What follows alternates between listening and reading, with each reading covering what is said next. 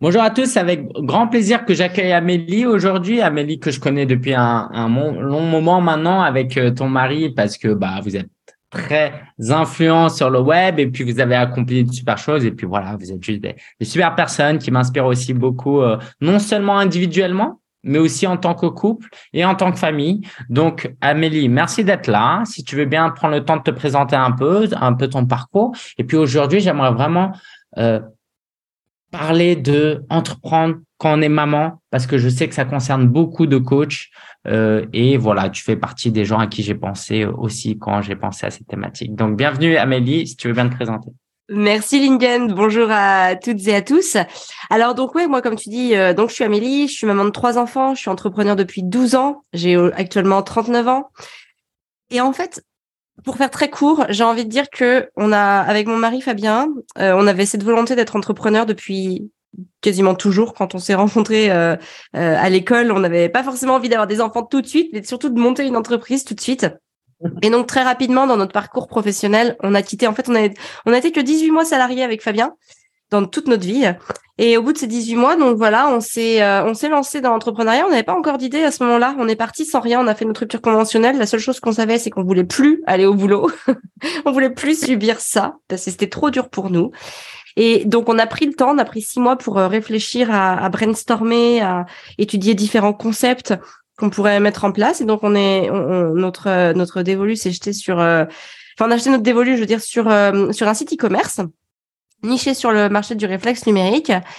Et c'était euh, donc c'était une très belle expérience en termes de d'apprentissage, de, de plein plein de choses, mais c'était pas rentable. Et le truc c'est que on a vraiment on était en mode, tu sais, un peu en mode start-up, à se dire bah oui, euh, on peut pas être rentable tout de suite pour, euh, pour obtenir la rentabilité, il faut avoir une vision long terme, il faut s'accrocher, il faut y aller. Donc on a continué, nous, on a continué, mais entre-temps, notre désir d'avoir une famille, il s'est fait ressentir.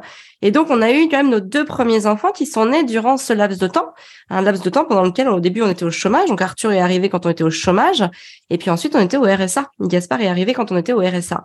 Et en fait, donc c'était en 2015 et enfin fin 2000, enfin mi 2000, euh, ouais mi 2000, euh, fin 2014 au tout début quand on a eu les premières euh, réflexions à se dire ça va être chaud, ça va être chaud parce qu'en fait on est obligé de travailler énormément.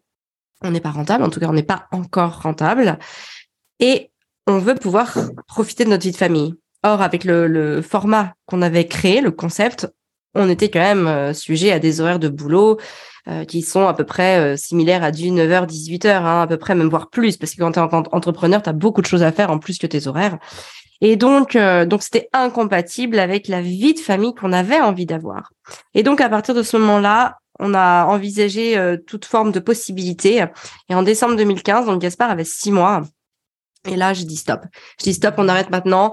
On n'avait pas forcément un concept hyper établi derrière, mais on s'est dit, il faut arrêter parce que là, on, ça fait cinq ans qu'on travaille pour cette boîte, qu'on touche pas un rond à part euh, les aides de l'État. Et puis, euh, et puis voilà, la, notre volonté de garder nos enfants avec nous, hein, parce qu'on voulait pas les mettre dans une crèche, dans une euh, garderie ou chez une nourrice ou, ou n'importe où d'ailleurs. On voulait vraiment les avoir avec nous. Et, euh, et donc c'est comme ça qu'on a créé donc famille épanouie, hein, donc euh, sur un, modèle euh, d'infoprenariat avec de la vente, d'ateliers, de programmes d'accompagnement, de transformation, etc. Toujours au sujet de la parentalité, de la vie familiale, parce que c'était vraiment ce qui nous boostait. Et puis c'est là aussi où on avait clairement le plus de difficultés à l'époque. Hein. Et donc là j'ai commencé à parler aux mères, aux femmes, et puis voilà, le, le, chemin a, suivi. Une petite Constance euh, nous a rejoint pour euh, pour euh, faire de cette belle famille une famille épanouie. Et puis et puis voilà. Puis aujourd'hui, je suis là. Je parle de. Alors je, je continue hein, toujours à parler de parentalité, de bien-être, de, de vie de famille, etc. Mais plus sur un axe de développement personnel. Et puis surtout, voilà, je me je me lance aussi dans l'entrepreneuriat, vraiment apprendre aux femmes à lancer et développer leur activité en ligne pour elles aussi vivre de cette liberté financière génial, merci Amélie. Et ouais, tu as, un parcours hyper inspirant et bah, j'ai envie de rentrer dans, dans le du sujet. Hein. Euh, euh, quels ont été les principaux challenges pour toi de lancer un business en étant jeune maman, en fait, tout simplement? Alors, euh, bah, je pense que c'est un challenge qui va pas étonner beaucoup de monde, mais c'est le temps. Hein, c'est le temps parce que mmh. quand on a des jeunes enfants, c'est pas toujours évident d'avoir euh, le temps. Et tu vois, je me suis fait la réflexion tout à l'heure parce que là, j'étais à mon cours de yoga et, euh, je suis passée mon cours de yoga et juste devant la nouvelle maison d'enfance de, ma sage-femme qui me suivait à l'époque, mais du coup qui était basée à un autre endroit. Et en fait, j'ai eu un, tu sais, j'ai eu un ressenti négatif. Et je me suis questionnée parce que c'est pas la première fois. Je me rappelle que euh, quand les enfants étaient tout petits, mes deux garçons étaient tout petits, j'allais faire mes courses dans un dans un une sorte de biocop, mais ça s'appelle pas biocop, c'est un, un magasin bio. Bref, ça s'appelle le Jardin de l'Avenir. On en joue à Saint-James-sur-Loire. Bref, et là ils vendent des cartes mmh. postales euh, faites à faites par une illustratrice avec euh, tu sais des, des dessins de coccinelles, de de migales, enfin bon bref tous les petits insectes qu'on peut trouver. Et en voyant ces cartes, il y a pas longtemps, pareil, j'ai eu un ressenti négatif. Et tu vois, là, je l'ai eu tout à l'heure et je me suis dit, waouh, c'est euh, pas la première fois que ça m'arrive. Pourtant, c'est une période que j'ai adorée. Et bah voilà, sur le sur le chemin en train de me garer, puis pendant mon cours de yoga d'ailleurs, euh, j'ai réfléchi à ça.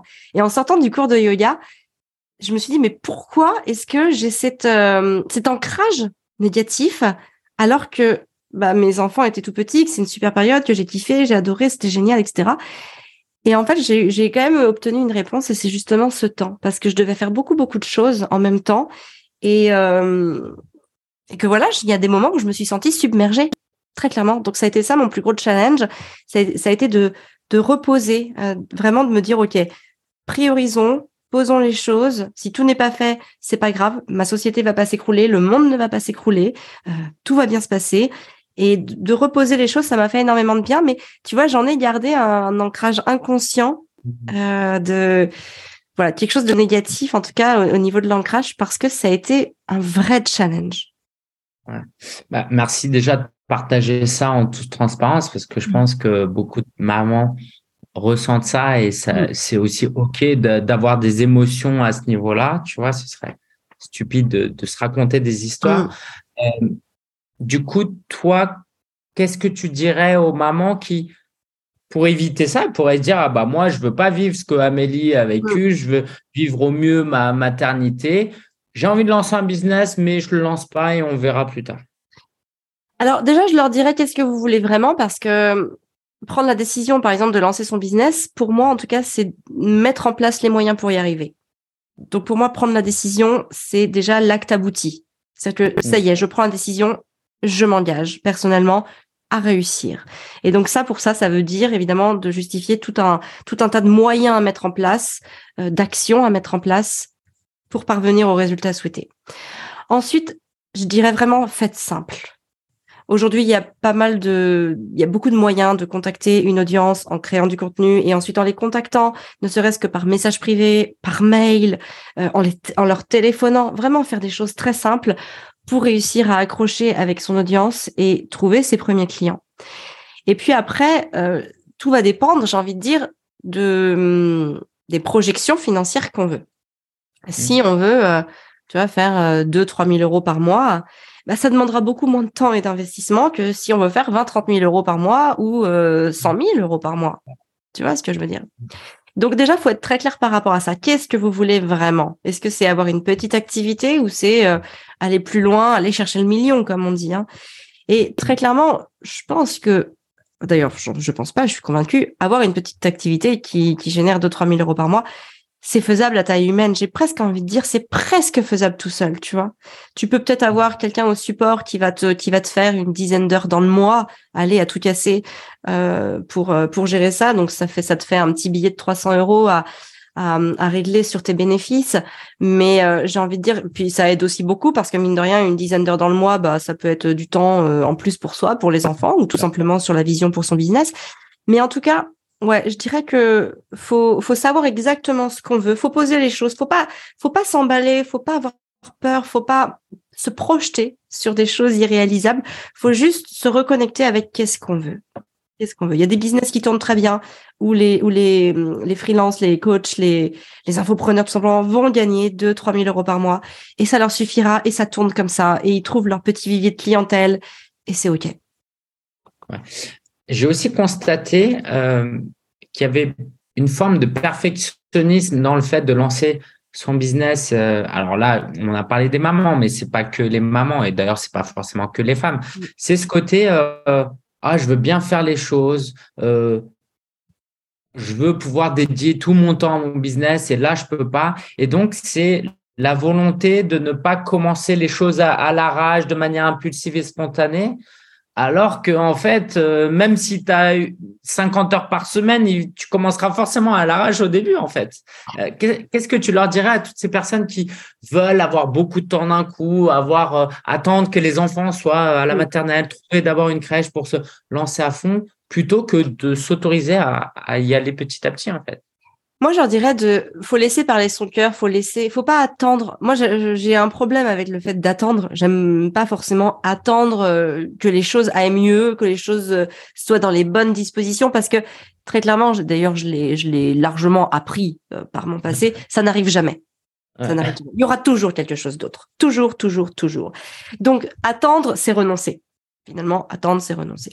Donc, mieux vaut faire les choses, mais petit à petit, tu vois, par exemple, commencer euh, à créer une audience, à créer du contenu sur la thématique qu'on a envie de développer, fédérer des gens autour de soi, se projeter dans des offres, créer des offres. Moi, je dis toujours pas d'offres, pas de chiffre d'affaires. Hein. Donc, travailler sur les choses qui sont prioritaires. Très clairement, il y a deux choses qui sont prioritaires quand on, prioritaires quand on lance un business. Hein. C'est avoir une audience et avoir une offre pas, d'audience, pas d'offre, ça va être beaucoup plus compliqué. Je dis pas que c'est impossible parce qu'avec d'autres, avec de la publicité, des choses comme ça, ça, on peut toujours y arriver. Mais très clairement, pour un business sain, euh, voilà, il faut avoir une offre et une audience. Donc, c'est les deux priorités. Faut commencer par ça. Il y a rien d'autre d'important. Et ça, j'ai envie de dire, pour créer une audience et une offre, tu as juste besoin d'avoir un téléphone et un ordinateur. Enfin, tu vois, pour euh, à la limite pour être plus à l'aise, euh, mais c'est tout. Et puis sinon, tu prends des papiers, des crayons, tu prends tes notes et et puis c'est bon. Donc tu vois, il n'y a pas besoin d'avoir beaucoup d'équipements, il n'y a pas besoin d'avoir euh, énormément de matériel. En fait, il n'y a pas besoin de faire d'investissement, notamment sur les modèles de bah, de coach, de prestataire de services ou d'infopreneur. C'est des c'est des métiers où tu peux être rentable dans les semaines, voire les mois qui qui arrivent suite à, à ton lancement. Euh, tu vois, comparé à des modèles de start-up où il y a falloir en effet des années pour euh, et encore il va falloir faire des levées de fonds etc mais pour qu'il y ait un réel retour sur investissement ça va prendre beaucoup de temps. Là on est sur des euh, business models où la rentabilité arrive très rapidement. Et ça c'est ça qui est intéressant. Euh, merci déjà d'apporter ça parce que effectivement c'est vrai que pour beaucoup c'est encore dur de comprendre ce, ce, concept de business sur le web mm. surtout pour une certaine génération parce qu'en fait quand on pense business et ouvrir un local, etc. Non. Donc, effectivement, euh, merci de partager ça.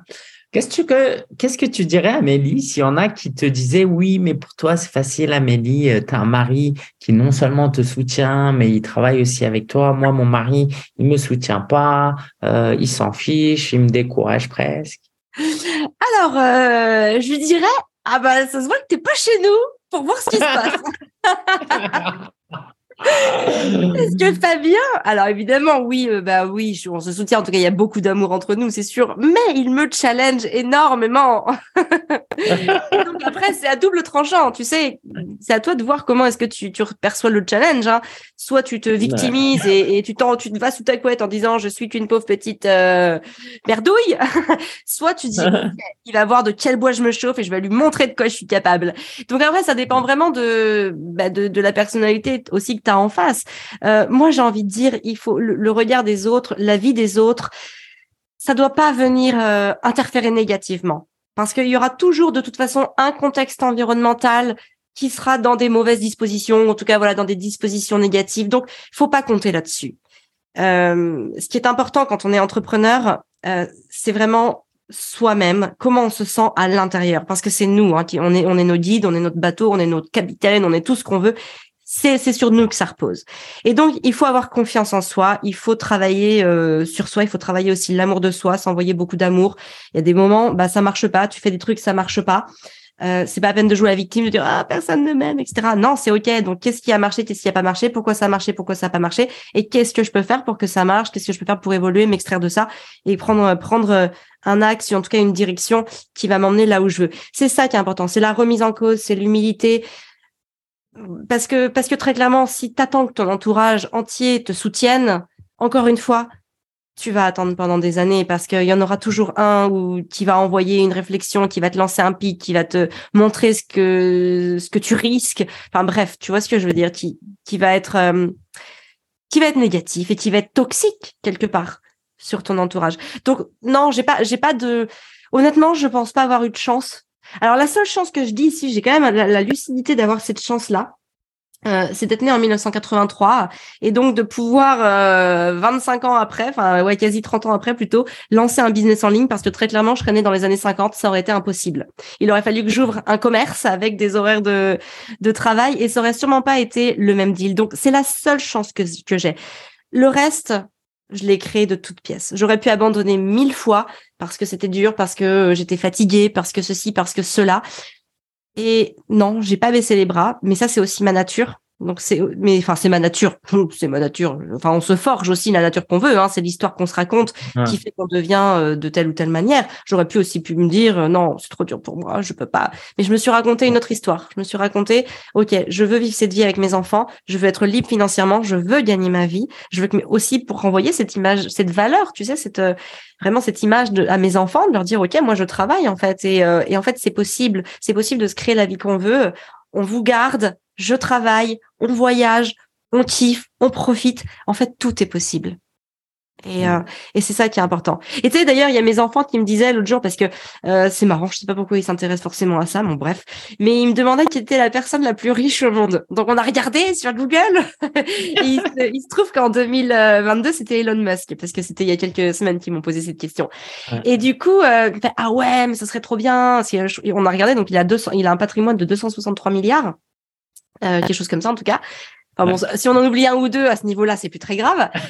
et, euh, et, ils me disent ah ouais, ce serait trop bien si nous aussi on avait ça et tout.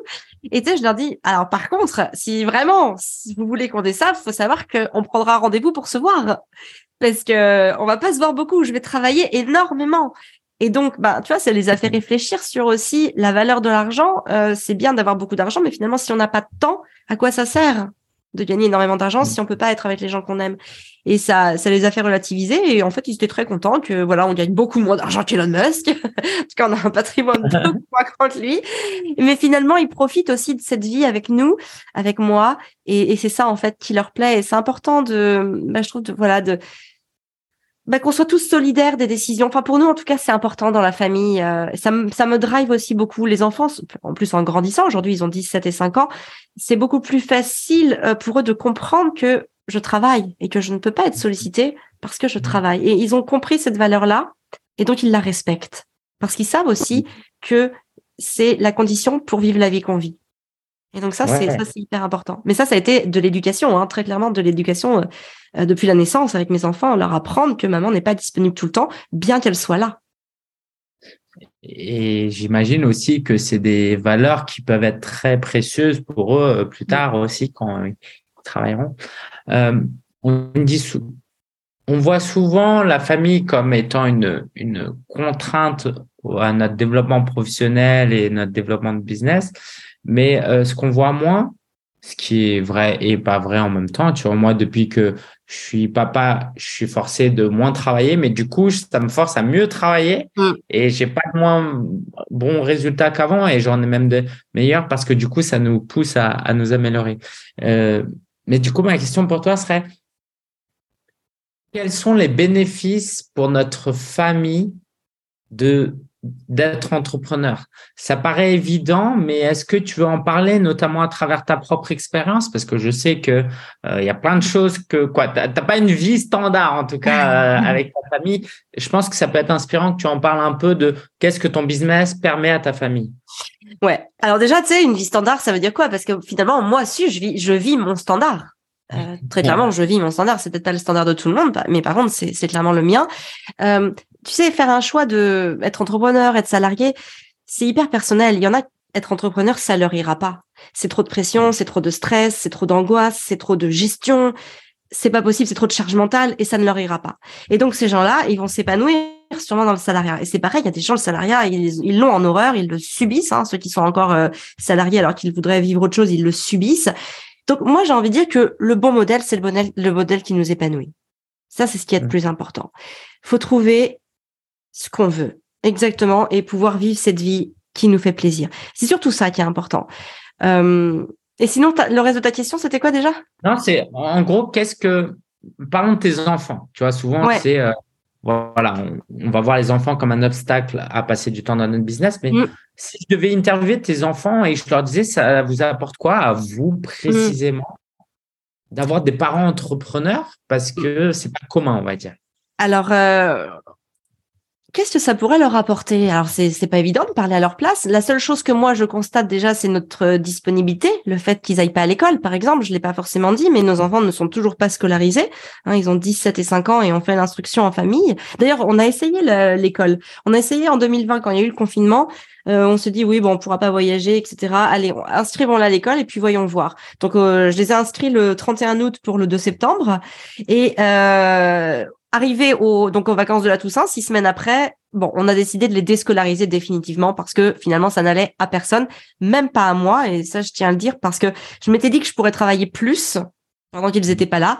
Et finalement, le fait d'avoir eu plus de temps, bah, ça a juste induit que je passe plus de temps à faire ce que j'avais à faire, que je prenne plus mon temps, tout simplement. Donc, euh, donc finalement, c'était pas, c'était pas du tout euh, quelque chose de gagnant-gagnant. Donc, on a tout arrêté, on les a déscolarisés, on les a redéclarés en, en instruction en famille, etc. Et donc depuis, évidemment, euh, voilà, outre, outre ce petit passage de six semaines, on a toujours été en instruction en famille. Donc, bien sûr que, bah, ce que ça leur apporte, c'est cette possibilité-là c'est le fait de ne pas d'avoir euh, cette euh, opportunité de ne pas aller à l'école et de pouvoir euh, rester à la maison avec nous pour travailler, pour jouer, pour faire en fait ce qui leur plaise, hein, tout simplement.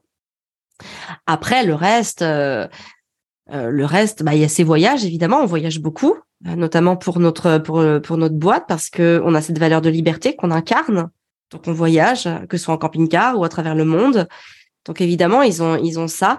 Euh, le reste, j'ai envie de dire, il est inhérent à tous les parents. Hein. Il y a des parents qui sont salariés et qui, qui vont avoir une grande bienveillance. Le reste, c'est voilà, c'est pas. Et puis il y a des parents entrepreneurs qui sont qui sont dans l'autoritarisme aussi. Donc tu vois, il y a pas il y a pas de règle. Après, j'ai envie de dire, le reste, c'est c'est de c'est de l'humain à humain. C'est nous notre notre valeur d'humain que l'on va apporter à nos enfants. Après, il y a aussi ce que ça pourra leur leur apporter? Déjà bon déjà dès maintenant parce que euh, ils le voient, c'est d'apprendre à faire par pour eux-mêmes. Le fait que Fabien et moi, on soit toujours dans cette démarche d'apprendre à faire les choses par et pour nous-mêmes, parce que bah, tu sais, il y a pas de, il a pas de, il pas vraiment d'école où il y a pas de, il a pas un grand enseignement pour apprendre à faire telle ou telle chose. Souvent, faut aller les chercher, faut essayer, faut tester, il faut expérimenter, analyser et puis recommencer. Donc, nous voir faire ça et puis ils le savent, on, on leur en parle des fois quand ils nous posent des questions. Puis maintenant qu'ils grandissent, on peut ouvrir un peu plus les sujets. Notamment, tu vois, l'autre jour, Arthur, il voulait faire euh, des petits montages sur le téléphone pour euh, faire des petites euh, des petites vidéos Instagram et TikTok, là, les petits les petits shorts, là, les petites vidéos courtes, les réels. Et eh ben voilà, je lui ai dit tâtonne, tâtonne, essaye, fais tes fais tes propres découvertes. Moi, je savais même pas m'en servir de de, de l'appli, donc je lui ai dit écoute, je sais pas. son père avait pas forcément le temps de lui montrer. Et puis l'idée, c'est aussi quand même qu'ils apprennent, hein, qu'ils tâtonnent déjà par eux-mêmes. Donc il a tâtonné et puis il a réussi. Et ça, c'était en donc en été 2022. Et, euh, et je me rappelle parce que ça a été très cocasse quand je suis quand j'ai voulu moi aussi monter mes propres réels. Je suis allée voir Arthur et je lui ai dit tu peux me montrer comment on utilise l'appli Rush de Adobe? Et il m'a montré et même encore aujourd'hui, alors du coup, c'est vraiment génial parce que tu vois, donc euh, il y a eu six mois qui se sont passés, donc il maîtrise très bien maintenant le truc. Enfin, déjà, il l'a maîtrisé très vite, hein, finalement. Et aujourd'hui encore, bah, du coup, comme maintenant, moi aussi, je, je vais la, je, l'utilise, bah, on se, on se donne des tips. Eh, Arthur, comment tu fais déjà pour faire ça? Et puis là aussi, il vient me voir, il me pose des questions. Donc voilà, c'est ce, euh, ce goût d'aller chercher le la compréhension, le, le, fonctionnement des choses, etc., pour se l'approprier et pour pouvoir le réutiliser, en tout cas en faire quelque chose, produire quelque chose. Mmh. Génial, génial. Merci euh, Amélie pour ce partage. Dans la même idée, euh, en quoi l'entrepreneuriat, alors dans ce cas-là, euh, t'aurait aidé toi à devenir une meilleure mère? Alors, alors déjà, je te remercie parce qu'effectivement, c'est pas un débat entrepreneuriat versus salariat. Évidemment, ma femme elle-même est salariée et euh, ça n'empêche pas d'être une excellente maman. Hein. Mm. Mais quand même, néanmoins, toi, qu'est-ce que ça t'a apporté dans ta parentalité d'être entrepreneur? Est-ce qu'il y a des qualités, des aptitudes que tu as développées, que tu utilises, entre guillemets, dans ta famille? Alors, tu sais, je vais être, je vais être très honnête. Euh, c'est pas l'entrepreneuriat qui m'a... Bon, alors déjà, encore avant, je tiens à préciser vraiment qu'il n'y a pas de... Pour moi, la bonne mère, la mauvaise mère n'existe pas. Euh, une mère qui est, on va dire, qui se sent pas bonne mère, parce que c'est qu'un ressenti personnel, quand on se sent pas bien dans son rôle, c'est que très clairement, il y a un problème à côté. Donc, notamment, toutes les femmes qui se culpabilisent, qui pensent qu'elles ne sont pas à la hauteur, qu'elles, euh, voilà, qu'elles sont des mauvaises mères, c'est peut-être des mères ou des femmes, en tout cas, qui ont besoin de plus de temps pour elles. Parce qu'il y a sûrement un besoin de, de se remplir, de se nourrir, de se faire du bien. Hein, on ne peut pas donner ce que l'on n'a pas déjà. Donc c'est important de voilà, de prendre soin de soi. Alors donc maintenant pour être complètement transparente et honnête, c'est pas l'entrepreneuriat qui m'a permis en tout cas d'être une euh, meilleure personne, de, de, de grandir positivement, on va dire ça comme ça. Par contre, incontestablement, ce qui m'a aidé, c'est évidemment le choix du sujet que j'ai fait. Hein. J'ai choisi de traiter la parentalité pendant des années et des années. Et donc, à force de rabâcher des conseils euh, jour après jour, semaine après semaine, ben, je me les appliquais. Tu sais, il y a un moment, quand tu répètes toujours quelque chose, tu te l'appliques. Et c'est très clairement ça qui m'a aussi aidé à grandir positivement, en tout cas dans le sens que j'avais envie de, dans le sens dans lequel je voulais aller, parce que je l'ai énormément répété. Génial. Et, et euh, bah, ça amène à un autre sujet passionnant. C'est euh, ta vision des choses. C'est qu'on n'a pas besoin d'être un expert absolu, d'être mm. parfait avant de développer un business sur une euh, certaine thématique. Alors. Non, moi tu sais, c'est, je, donne souvent cet exemple-là. imagine, tu es en haut d'un, enfin, sur un escalier avec quelqu'un qui peut pas encore le monter. Où est-ce que tu vas te positionner pour l'aider? Est-ce que tu vas aller tout en haut, tu vas dire, eh oh, tu viens? Ou est-ce que tu vas descendre, tu vas aller sur la marche juste au-dessus, puis tu vas lui tenir la main? Tu vois, c'est ça. C'est exactement ça aujourd'hui avec euh, avec euh, les, les, business de coach, d'infopreneurs ou de prestataires de services. T'as pas besoin d'être un méga expert, euh, doctorant ou, ou, ce que tu veux. Tu as juste besoin d'aider les gens, de prendre ce que tu as de meilleur en toi pour aider les autres à se transformer, à se challenger, à sortir de leur zone de confort et à s'accomplir. Et pour ça, en fait, il y a pas y a pas besoin d'être d'être master je ne sais quoi en fait. C'est alors évidemment, après, s'il y a des grosses pathologies, il y aura toujours besoin de, personnes. Hein, tu vois, il y aura toujours besoin de chirurgiens, de, je sais pas quoi, de, de, dentistes, des choses qui ont besoin d'avoir une, maîtrise, euh, voilà, pratico-pratique. Mais quand on est d'humain à humain, on peut s'aider. Il faut savoir s'aider. Euh, pour moi, c'est ça. Tu sais, finalement, le, le modèle du salariat, il est quand même assez récent dans l'histoire de l'humanité. Et on a toujours fonctionné de cette manière-là, à s'aider les uns les autres, en fait, en monnayant. Alors, ça a souvent été en troquant euh, nos, nos expertises, et puis ensuite en les monnayant. Mais je veux dire, c'est un fonctionnement hyper sain, hyper intuitif. Et c'est ça qui est hyper important. Ouais, c'est génial. Et du coup, tu dirais quoi à toutes ces maman, tous ces coachs euh, qui ont ce syndrome de l'imposteur, qui se sentent pas suffisamment à la hauteur, qui ont constamment besoin de se former plus et d'apprendre plus, même si en soi, évidemment, mal, avant de se lancer. Excuse-moi. Euh, le syndrome de l'imposteur, euh, il y avait, il y avait Fabien qui avait fait une super, qui avait posé une, une équation mathématique par rapport au syndrome de l'imposteur. Et en fait, le, le syndrome de l'imposteur, en fait, c'est c'est le résultat de de ce que tu produis divisé par euh, ton nombre de retours clients. Tu vois ce que je veux dire, c'est que en gros, plus tu as de retours clients positifs, plus ton syndrome de l'imposteur va être petit. Tu vois? Mmh. Il va être, il va être, plus tu le divises, tu divises, je sais pas, 2 par 1, euh, bah, enfin, deux, voilà, 2 divisé par 2, tu vas avoir 1, euh, 2 divisé par 100, euh, tu vois, tu vas avoir 0, virgule, euh, tu vois. Et ben, c'est exactement pareil pour le syndrome de l'imposteur. Donc, j'ai envie de dire que pour lutter pour aller contre ce syndrome de l'imposteur, il faut passer à l'action.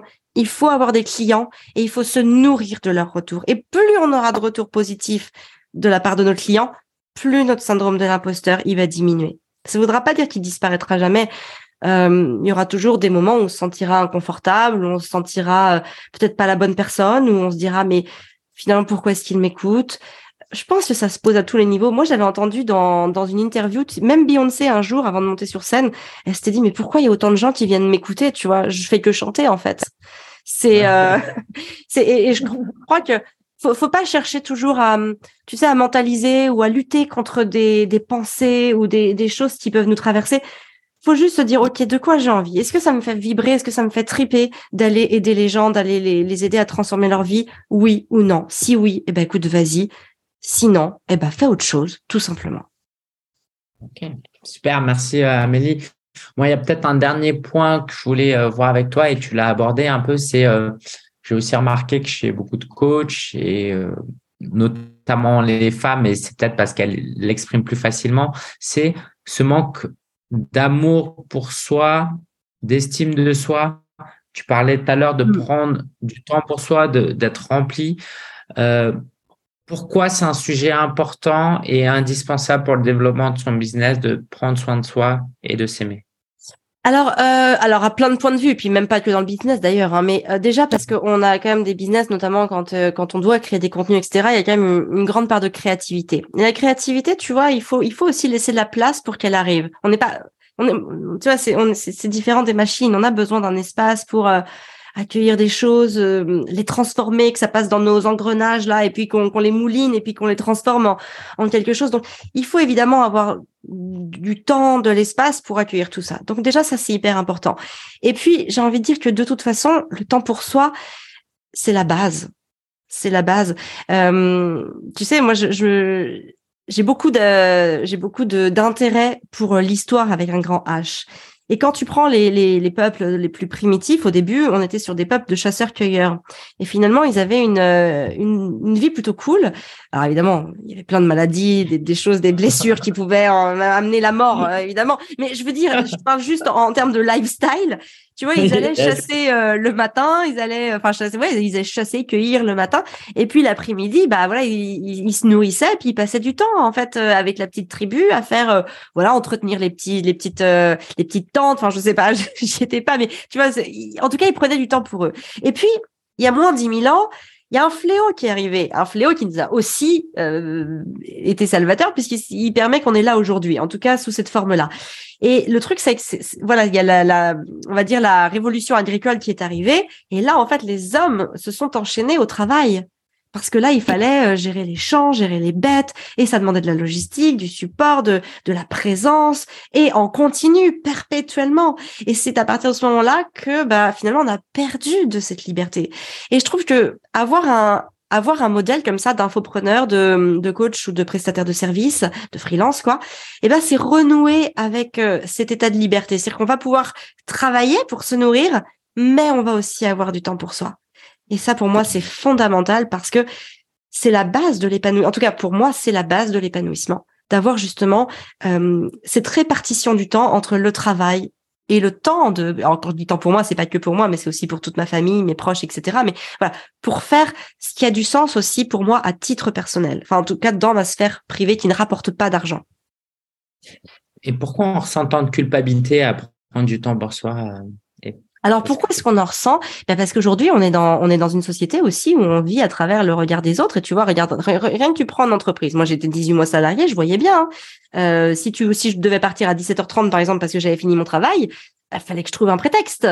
Euh, que j'avais un rendez-vous, je ne sais quoi, parce que et puis encore, fallait pas que ça arrive trop souvent, parce que sinon les autres vont te dire oulala, la flemmarde, euh, elle part, elle part à 17h30 ou tu sais si tu arrives avec un quart d'heure de, de, retard, on te dit ah tu as pris une demi-journée ce matin et euh, en fait. Et, et, tu sais c'est pas c'est enfin c'est peut-être un sujet tabou mais c'est la vérité. Il y a plein de gens qui font de l'acte de présence en entreprise parce que ils savent que bah ils peuvent pas partir avant sinon ils vont être catalogués de ils sont flemmards ils travaillent pas ils sont pas investis etc et donc ils attendent qu'il soit 18h 18h30 19h pour pouvoir partir c'est terrible.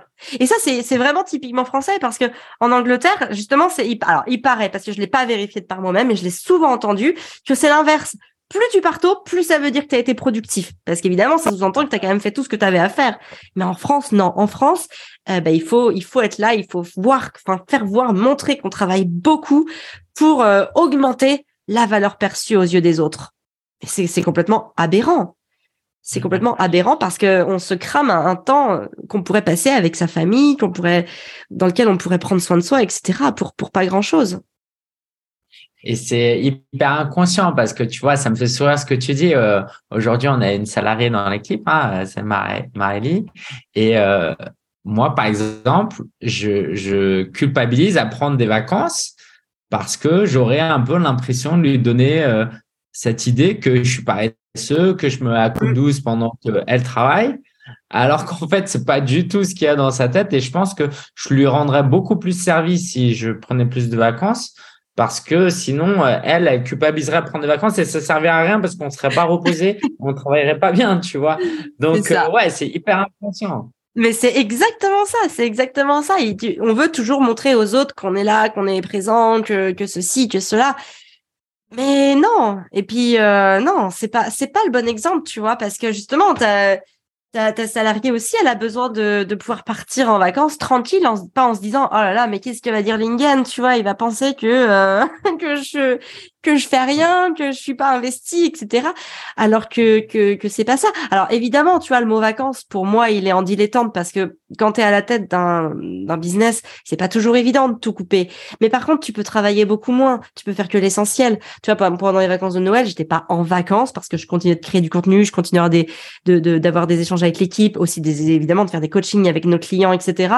Mais par contre, je faisais que ça. Tu vois, je je me reposais de tout le reste de toute la vision, de toute la stratégie, de tout le marketing, euh, de toute la même la comptabilité, les petites choses annexes à droite à gauche. Non, je me suis dé, je me suis désengagée de ça et j'ai fait vraiment que ce que j'avais à faire d'essentiel. Cool. Bah écoute, merci beaucoup Amélie. Du coup, je peux te dire sans culpabilité qu'après cette interview, je vais aller jouer à PlayStation. ah bah trop bien. Trop bien. et, je ne culpabiliserai pas. Euh, Amélie, merci beaucoup. Euh, pour les gens qui veulent aller plus loin et qui veulent te découvrir, tu accompagnes notamment maintenant les, les entrepreneurs, les mamans à se lancer. Voilà. Euh, sur quel site on peut te retrouver? Et puis, bah, je te laisserai le mot de la fin aussi. Ouais, alors, bah, on me retrouve déjà sur les réseaux sociaux. C'est Amélie Cosno, donc Amélie underscore Cosno, C-O-S-N-E-A-U. Il y a aussi Famille épanouie sur Facebook. Il y a aussi le podcast. Alors, je vais le rebrander, le podcast donc pour le moment, vous me retrouvez sous Amélie Cosno. De toute façon, on est on est trouvable soit sous Amélie Cosno ou sous Famille épanouie. Euh, le compte de mon mari Fabien, c'est Fabien Blot. Euh, voilà, voilà où, où on se où pourrait le lien en description. Voilà, c'est ça. Et, euh, et puis bah, écoute, le mot de la fin, j'ai envie de dire souffler sur la sur les petites braises qui a en vous. Soufflez dessus plutôt que de chercher à mettre un couvercle dessus. Au pire, au pire, bah vous apprendrez. C'est ça. C'est de toute façon, j'ai envie de dire, il n'y a pas de, il y a rien qui soit euh, irrémédiable. Alors sauf la mort, bien sûr. Hein. Mais je veux dire, dans tout le reste, tu peux toujours prendre un chemin. Et si ça va pas, eh ben tu peux toujours en changer. Il y a toujours des croisements, à un moment ou un autre. Ou au pire, tu, tu traverses euh, la brousse pour retrouver un autre chemin. Mais je veux dire, c'est trop dommage de ne pas s'autoriser à aller là où on veut aller. Je trouve qu'il faut essayer. Il faut vraiment essayer d'y aller. Et si ça marche pas, eh ben écoute, tant pis, on fera autre chose. Il y a d'autres opportunités d'ailleurs qui arriveront peut-être sur ce même chemin. Mais ce qu'il faut, c'est voilà, souffler sur les braises. Merci encore euh, Amélie pour tout ton partage euh, plein, de vérité et que tu le fasses avec autant de bienveillance et de, d'encouragement. C'est hyper, hyper inspirant. Merci pour tout ton temps et je te dis à très bientôt. Ciao. Merci Lincoln. Ciao à tous.